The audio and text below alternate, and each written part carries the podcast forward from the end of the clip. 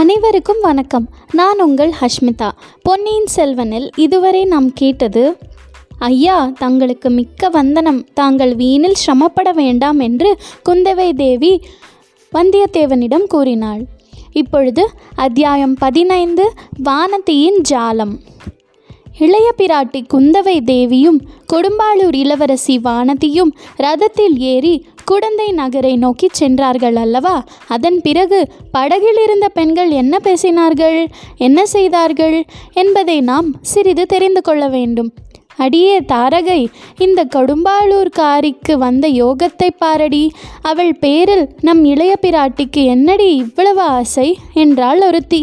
ஆசையும் இல்லை, ஒன்றுமில்லை அடி வாரினி. நாலு மாதமாக அந்த பெண் ஒரு மாதிரி கிறுக்கு பிடித்தவள் போல் இருக்கிறாள். அடிக்கடி மயக்கம் போட்டு விழுந்து தொலைக்கிறாள். தாய் தகப்பனார் இல்லாத பெண்ணை நம்மை நம்பி ஒப்புவித்தார்களே என்று இளைய பிராட்டிக்கு கவலை. அதனால்தான் வானதிக்கு என்ன வந்து விட்டது என்று கேட்க ஜோதிடரிடம் அழைத்து போயிருக்கிறார். ஏதாவது பேய் பிசாசுகளின் சேஷ்டையாக இருக்கலாம் அல்லவா? அப்படி இருந்தால் ஏதாவது மந்திரம் கிந்திரம் போட்டு ஓட்ட வேண்டும் அல்லவா என்றாள் தாரகை. பேயும் இல்லை, பிசாசும் இல்லை அடி. இவளை வந்து எந்த பிசாசு பிடிக்கப் போகிறது?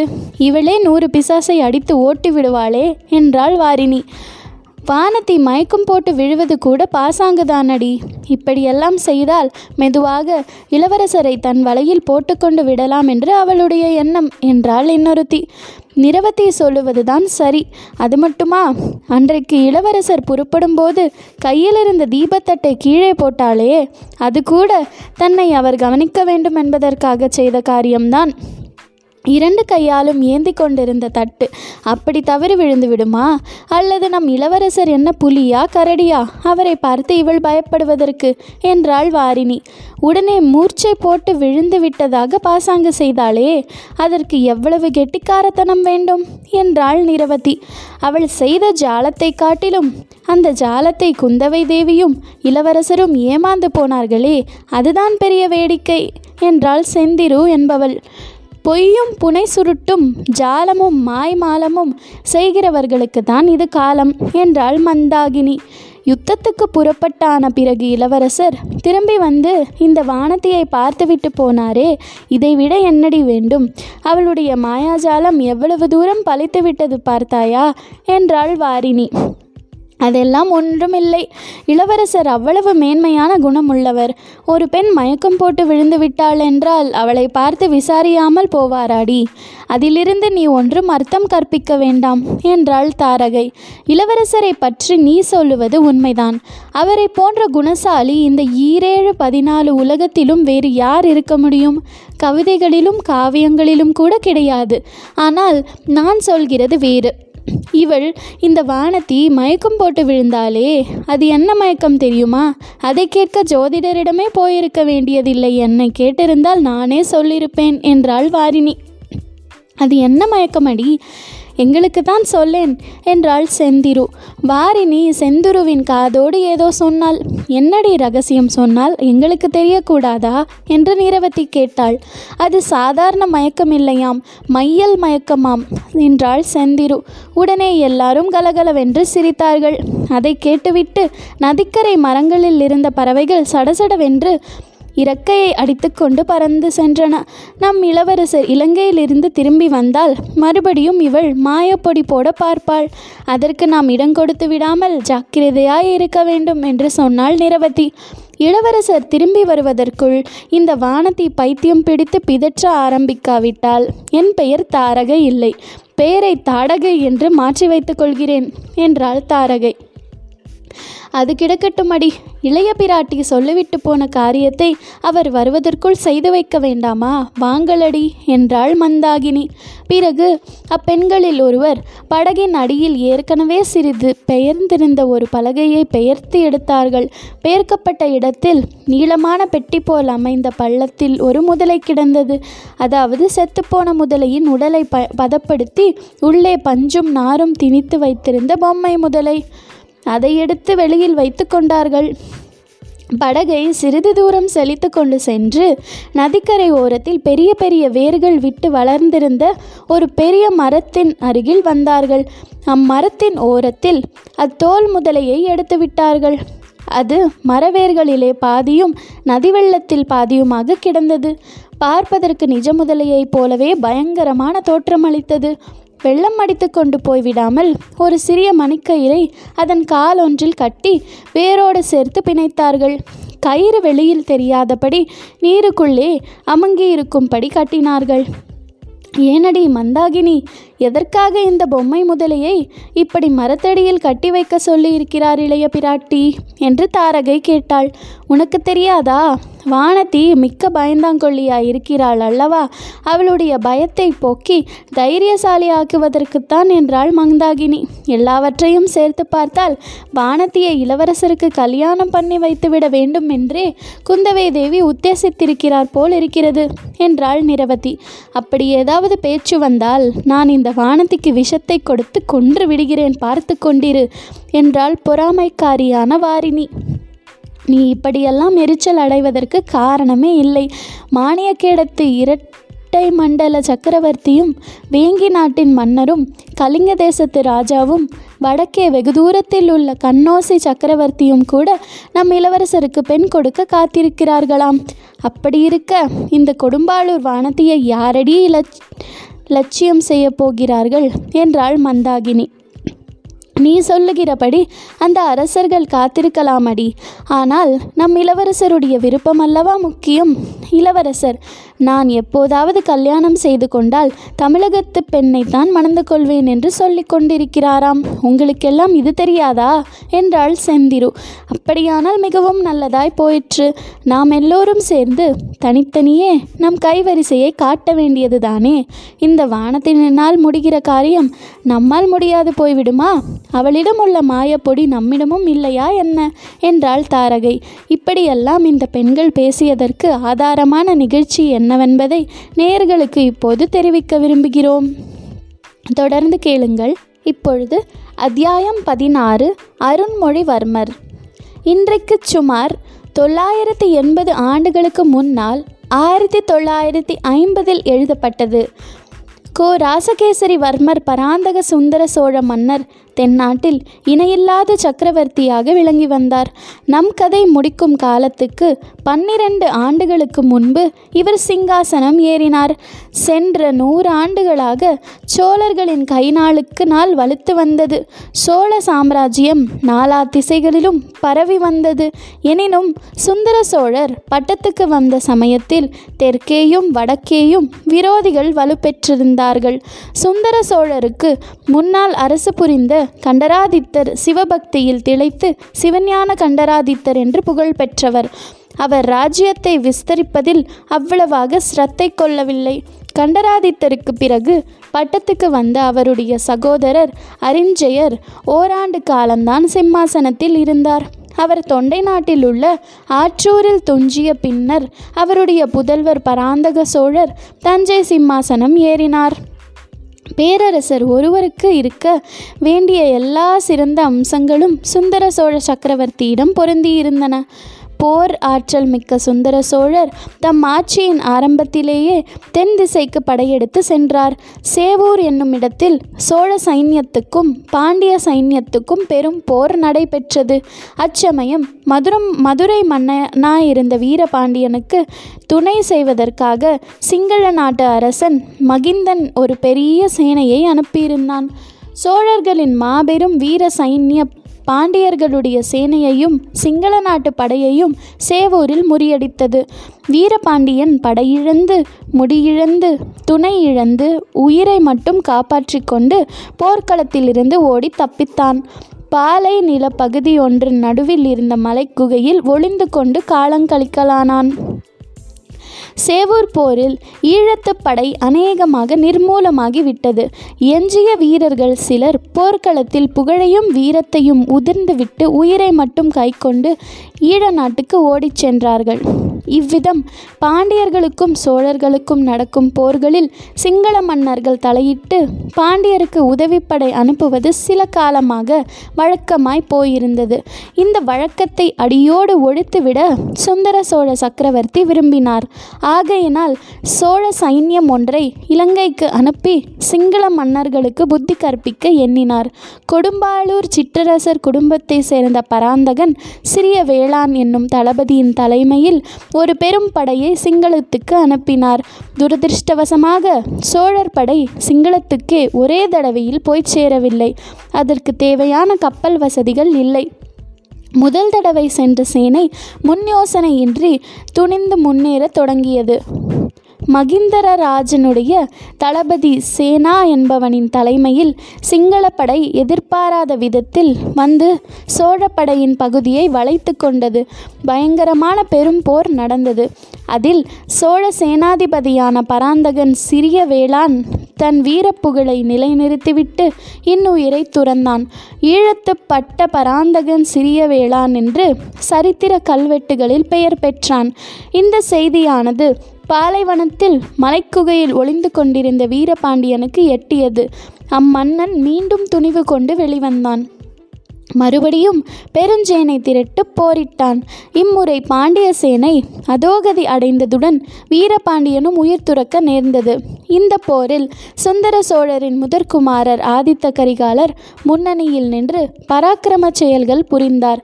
வீரபாண்டியன் தலை கொண்ட கோப்பரகேசரி என்ற பட்டத்தையும் அடைந்தார்.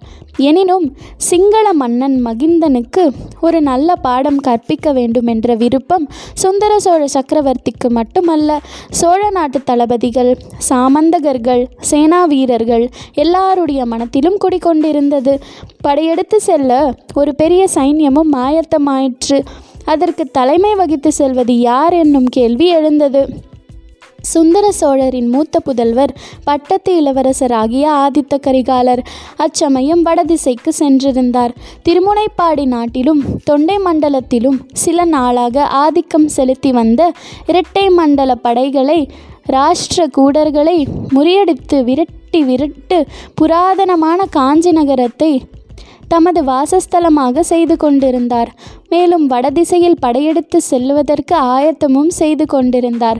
இந்நிலைமையில் ஈழமண்டல படைக்கு தலைமை வகித்து செல்ல சோழ நாட்டின் மற்ற தளபதிக்குள்ளே பெரும் போட்டி ஏற்பட்டது. போட்டியிலிருந்து பொறாமையும் புறங்கூறலும் எழுந்தன. பழந்தமிழ் நாட்டில் போருக்கு போகாமல் தப்பித்து கொள்ள விரும்பியவரை காண்பது மிக அருமை. போர்க்களத்துக்கு செல்வது யார் என்பதிலேதான் போட்டி உண்டாகும்.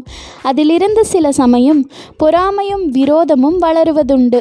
ஈழ நாட்டுக்கு சென்று மகிந்தனை பழிக்கு பழி வாங்கி சோழரின் வீரப்புகழை நிலைநாட்டுவது யார் என்பது பற்றி இச்சமயம் சோழ நாட்டு தலைவர்களிடையே போட்டி மூண்டது.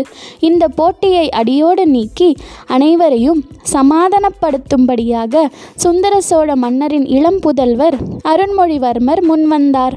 அப்பா பழையாறை அரண்மனையில் அத்தைகளும் பாட்டிகளுக்கும் இடையில் இத்தனை நாள் நான் செல்லப்பிள்ளையாக வளர்ந்தது போதும். ஈழப்போருக்கு தலைமை வகித்து நடத்த நானே இலங்கை சென்று வருகிறேன் என்றார் இளங்கோ அருள்மொழிவர்மர். அருண்மொழிவர்மனுக்கு அப்போது பிராயம் பத்தொன்பது தான். அவர் சுந்தர சோழரின் கடைக்குட்டி செல்வ புதல்வர். பழையாறை அரண்மனைகளில் வாழ்ந்த ராணிமார்களுக்கெல்லாம் செல்ல குழந்தை. சோழ நாட்டுக்கே அவர் செல்ல பிள்ளை. சுந்தர சோழ மன்னர் நல்ல அழகிய தோற்றம் வாய்ந்தவர். அவருடைய தந்தை அறிஞ்செயர் சோழ குலத்துக்கு எதிரிகளாக இருந்த வைதும்பராயர் வம்சத்து பெண்ணாகிய கல்யாணியை அவளுடைய மேனியழகை கண்டு மோகித்து மணந்து கொண்டார். அறிஞ்செயருக்கும் கல்யாணிக்கும் பிறந்த சுந்தர சோழருக்கு பெற்றோர்கள் வைத்த பெயர் பராந்தகர். அவருடைய தோற்றத்தின் வனப்பை கண்டு நாட்டாரும் நகரத்தாரும் சுந்தர சோழர் என்று அவரை அழைத்து வந்தார்கள். அதுவே அனைவரும் வழங்கும் பெயராயிற்று. அத்தகையருக்கு பிறந்த குழந்தைகள் எல்லோருக்குமே அழகில் மிக்கவர்கள்தான். ஆனால் அடைசியில் பிறந்த அருண்மொழிவர்மர் அழகில் அனைவரையும் மிஞ்சிவிட்டார்.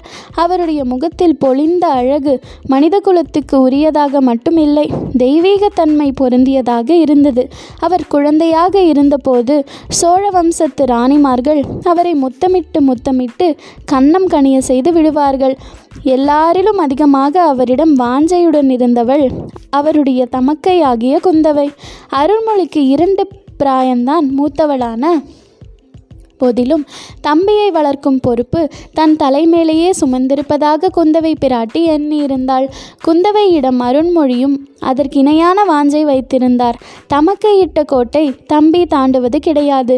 இளைய பிராட்டி ஒரு வார்த்தை சொல்லிவிட்டால் போதும், அதற்கு மாறாக பிரம்மாவும் விஷ்ணுவும் சிவனும் சேர்ந்து வந்து சொன்னாலும் அருண்மொழிவர்மர் பொருட்படுத்த மாட்டார். தமக்கையின் வாக்கே தம்பிக்கு தெய்வத்தின் வாக்காய் இருந்தது. தம்பியின் முகத்தை தமக்கை அடிக்கடி உற்று நோக்குவாள். விழித்து கொண்டிருக்கும் போது மட்டுமல்லாமல் அவர் தூங்கும்போது கூட நாழிகை கணக்கில் பார்த்து கொண்டிருப்பாள். இந்த பிள்ளையிடம் ஏதோ தெய்வீக சக்தி இருக்கிறது, அதை வெளிப்படுத்தி பிரகாசிக்க செய்ய வேண்டியது என் பொறுப்பு என்று எண்ணமிடுவாள். தம்பி தூங்கும்போது அவனுடைய உள்ளங்கைகளை அடிக்கடி எடுத்து பார்ப்பாள். அந்த கைகளில் உள்ள ரேகைகள் சங்குச்சக்கர வடிவமாக அவளுக்கு தோன்றும்.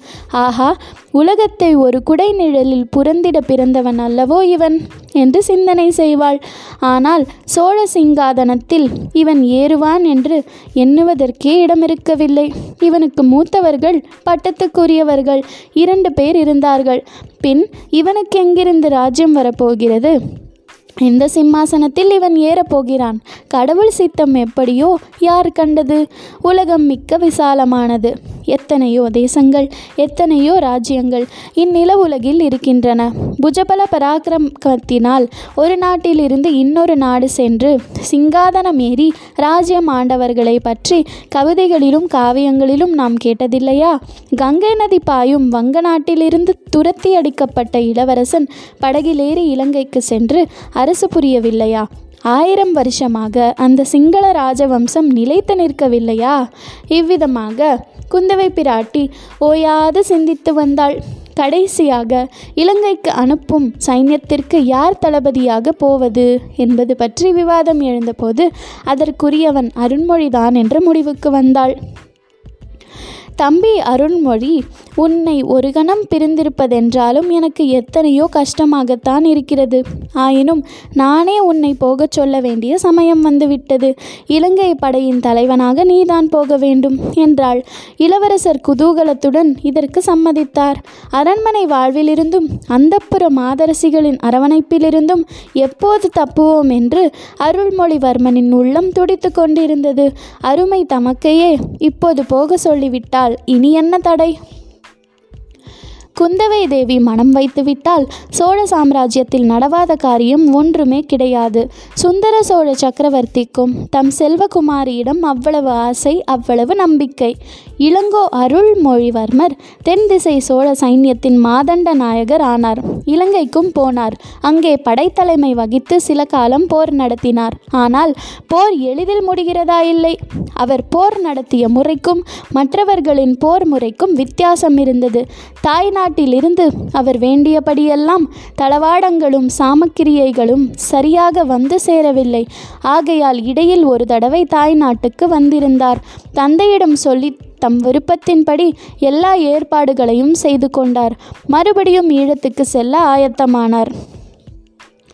அருமை தம்பியை போர்முகத்துக்கு அனுப்புவதற்கு குந்தவை தேவி பழையாறையின் பிரதான மாளிகையில் மங்கள நிகழ்ச்சிகளை ஏற்பாடு செய்திருந்தாள்.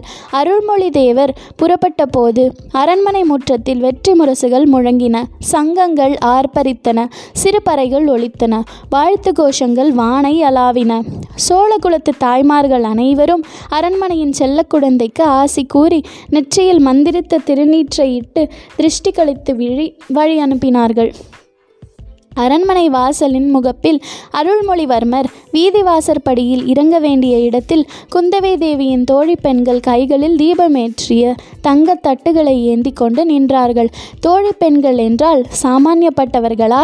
தென்னாட்டில் உள்ள புகழ்பெற்ற சிற்றரசர்களின் குடும்பங்களை சேர்ந்தவர்கள். பழையாறை அரண்மனையில் செம்பியன் மாதேவிக்கு பணிவிடை செய்வதையும் குந்தவை பிராட்டிக்கு தோழியாக இருப்பதையும் பிறர்க்கரியும் பாக்கியமாக கருதி வந்திருந்தவர்கள். அவர்களிலே கொடும்பாலூர் சிறிய வேளானின் புதல்வி வானதியும் இருந்தாள். இளவரசர் சற்று தூரத்தில் வருவதை பார்த்ததும் அந்த பெண்கள் எல்லோருமே மனக்கிளர்ச்சி அடைந்தார்கள். இளவரசர் அருகில் வந்ததும் கையில் ஏந்திய தட்டுகளை சுற்றி ஆளாத்தி எடுத்தார்கள். அப்போது வானதியின் மேனி முழுதும் திடீரென்று நடுங்கிற்று. கையில் இருந்த தட்டு தவறி கீழே விழுந்து டனார் என்ற சத்தத்தை உண்டாக்கியது. அடடா, இது என்ன அபசகுணம் என்ற எண்ணம் எல்லாருடைய மனதிலும் உண்டாயிற்று. ஆனால் தட்டு கீழே விழுந்த பிறகும் திரி மட்டும் எரிந்து கொண்டிருப்பதை பார்த்துவிட்டு அனைவரும் நிம்மதியடைந்தார்கள். இது மிக நல்ல சகுனம் என்றே முதியவர்கள் உறுதி கூறினார்கள். எவ்வித காரணமும் இன்றி பீதியும் கலக்கமும் அடைந்து தட்டை நழுவ விட்ட பெண்ணை பார்த்து புன்னகை புரிந்துவிட்டு இளங்கோ அருள்மொழிவர்மர் மேலே சென்றார்.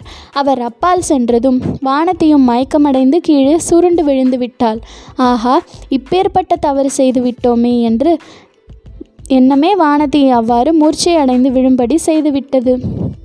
குந்தவையின் கட்டளையின் பேரில் அவளை மற்ற பெண்கள் தூக்கிச் சென்று ஓர் அறையில் மேடையில் கிடத்தினார்கள். குந்தவை பிராட்டி தம் சகோதரர் பொருட்படுவதை பார்ப்பதற்கு கூட நில்லாமல் உள்ளே சென்று வானதிக்கு மூர்ச்சை தெளிவிக்க முயன்றாள். வாசலில் நின்றபடியே வானதி சுருண்டு விழுந்ததை பார்த்துவிட்ட அருள்மொழிவர்மர் தாம் குதிரை மீது ஏறுவதற்கு முன்னால் விழுந்த பெண்ணுக்கு எப்படி இருக்கிறது, மயக்கம் தெளிந்ததா என்று விசாரித்தவாறு ஆள் அனுப்பினார். விசாரிக்க வந்தவனிடம் குந்தவை தேவி, இளவர அரசரை இங்கே சிறிது வந்து பார்த்துவிட்டு போகச் சொல் என்று திருப்பிச் சொல்லி அனுப்பினாள். தமக்கையின் சொல்லை என்றும் தட்டி அறியாத இளவரசர் அவ்விதமே மீண்டும் அரண்மனைக்குள் வந்தார். வானதியை தம் தமக்கை மார்பில் மீது சாய்த்து கொண்டு மூர்ச்சை தெளிவிக்க முயன்று கொண்டிருந்த காட்சி அவருடைய மனத்தை உருக்கியது. அக்கா, இந்த பெண் யார், இவள் பெயர் என்ன என்று இளங்கோ கேட்டார். கொடும்பாளூர் சிறிய வேளாரின் மகள், இவள் பெயர் வானதி, கொஞ்சம் பயந்த சுபாவமுடையவள் என்றாள் குந்தவை. ஆஹா, இப்போது இவள் மூர்ச்சையாகி விழுந்ததன் காரணம் தெரிந்தது. இந்த பெண்ணின் தந்தைதானே இலங்கை சென்று மீண்டு வராமல் போர்க்களத்தில் மாண்டார், அதை நினைத்து கொண்டால் போலிருக்கிறது என்றார் இளவரசர். இருக்கலாம், ஆனால் இவளை பற்றி நீ கவலைப்பட வேண்டாம், நான் பார்த்து கொள்கிறேன். இலங்கை சென்று விரைவில் வெற்றி வீரனாக திரும்பி வா, அடிக்கடி எனக்கு செய்தி அனுப்பி கொண்டிரு என்றாள் இளைய பிராட்டி. ஆகட்டும், இங்கே ஏதாவது விஷயம் நிகழ்ந்தாலும் எனக்கு செய்தி அனுப்புங்கள் என்றார் இளங்கோ. இச்சமயத்தில் இளவரசரின் இனிய குரலின் மகிமையினால் தானோ என்னவோ வானதிக்கு மூர்ச்சை தெளிந்து நினைவு வர தொடங்கியது. அவளுடைய கண்கள் முதலில் லேசாக திறந்தன. எதிரில் இளவரசரை பார்த்ததும் கண்கள் அகன்று விருந்தன. பின்னர் முகமும் மலர்ந்தது. அவளது பவழ செவ்வாயில் தோன்றிய புன்னகையினால் கன்னங்கள் குழிந்தன. உணர்வு வந்ததும் நாணமும் கூட வந்தது. சட்டென்று எழுந்து உட்கார்ந்தாள். பின்னால் திருப்பி பார்த்தாள். தன்னை இளைய பிராட்டி தாங்கி கொண்டிருப்பதை தெரிந்து கொண்டு வெட்கினாள். நடந்ததெல்லாம் ஒரு கணத்தில் நினைவு வந்தது. அக்கா, இந்த மாதிரி செய்துவிட்டேனே என்று கண்களில் நீர் மல்க கூறினாள். இதற்கு குந்தவை மறுமொழி சொல்வதற்குள் இளவரசர், அதற்காக நீ ஒன்றும் கவலைப்பட வேண்டாம் வானதி, தவறுவது யாருக்கும் நேரிடு நேரிடுகிறது தான். மேலும் உனக்கு அவ்விதம் நேருவதற்கு முக்கிய காரணமும் இருக்கிறது. அதை தான் இளைய பிராட்டியிடம் சொல்லி கொண்டிருந்தேன் என்றார். வானதிக்கு தான் காண்பது உண்மையா கேட்பது மெய்யா என்ற சந்தேகம் வந்துவிட்டது. பெண்களை சாதாரணமாக ஏறிட்டு பார்க்காமலே போகும் வழக்கமுடைய இளவரசரா என்னுடன் பேசுகிறார், எனக்கு ஆறுதல் மொழி கூறு கூறி தேற்றுகிறார், என் பாக்கியத்தை என்னவென்று சொல்வது? ஆஹா, உடம்பு புல்லரிக்கிறதே, மறுபடியும் மயக்கம் வந்துவிடும் போல் இருக்கிறதே. இளவரசர், அக்கா, சேனைகள் காத்திருக்கின்றன, நான் போய் வருகிறேன். நீங்கள் எனக்கு செய்தி அனுப்பும்போது இந்த பெண்ணுக்கும் உடம்பு எப்படி இருக்கிறது என்று சொல்லி அனுப்புங்கள். தாய் தகப்பன் இல்லாத இப்பெண்ணை நன்றாய் பார்த்து கொள்ளுங்கள் என்று சொல்லிவிட்டு கிளம்பி சென்றார். இவற்றையெல்லாம் குந்தவை தேவியின் மற்ற தோழி பெண்கள் மேல் மாடங்களிலிருந்து பலகணிகளின் வழியாக பார்த்து கொண்டும் கேட்டுக்கொண்டும் இருந்தார்கள். அவர்களுடைய உள்ளங்களில் பொறாமை தீ கொழுந்துவிட ஆரம்பித்தது. அன்று முதல் குந்தவை பிராட்டி வானதி இடம் தனி அன்பு காட்டத் தொடங்கினாள். இணை பிரியாமல் தன்னுடனேயே வைத்து கொண்டிருந்தாள். தான் கற்றிருந்த கல்வியையும் கலைகளையும் அவளுக்கும் கற்பித்தாள். எங்கே போனாலும் அவளை தவறாமல் கூட அழைத்துச் சென்றாள். அரண்மனை நந்தவனத்துக்கு வானதியை அடிக்கடி அழைத்து சென்று குந்தவை தேவி அவளிடம் அந்தரங்கம் பேசினாள். தன் இளைய சகோதரனுடைய வருங்கால மேன்மையை குறித்து தான் கண்டு வந்த கனவுகளையெல்லாம் அவளிடமும் சொன்னாள். அதையெல்லாம் வானதியின் ஸ்ரத்தையுடன் கேட்டாள். மேலே கூறிய நிகழ்ச்சிக்கு பிறகு வானதி இன்னும் நாலைந்து தடவை உணர்வு இழந்து மூர்ச்சையடைந்தாள். அப்போதெல்லாம் குந்தவை பிராட்டி அவளுக்கு தக்க சிகிச்சை செய்து திரும்ப உணர்வு வருவித்தாள். மூர்ச்சை தெளியும் போது வானத்தை விம்மி விம்மி அழுது கொண்டே எழுந்திருப்பாள். என்னடி அசடே, எதற்காக இப்படி அழுகிறாய் என்று குந்தவை கேட்பாள். தெரியவில்லையே அக்கா, மன்னியுங்கள் என்பாள் வானதி. குந்தவை அவளை கட்டிக்கொண்டு உச்சி முகந்து ஆறுதல் கூறுவாள். இவையெல்லாம் மற்ற பெண்களுக்கு மேலும் மேலும் பொறாமையை வளர்த்து கொண்டிருந்தன. எனவே குந்தவையையும் வானதியும் ரதமேறி குடந்தை ஜோதிடரின் வீட்டுக்கு போன பிறகு அப்பெண்கள் மோயர்கூறியவாறெல்லாம் பேசிக்கொண்டது இயல்பே அல்லவா? தொடர்ந்து கேளுங்கள். நன்றி, வணக்கம்.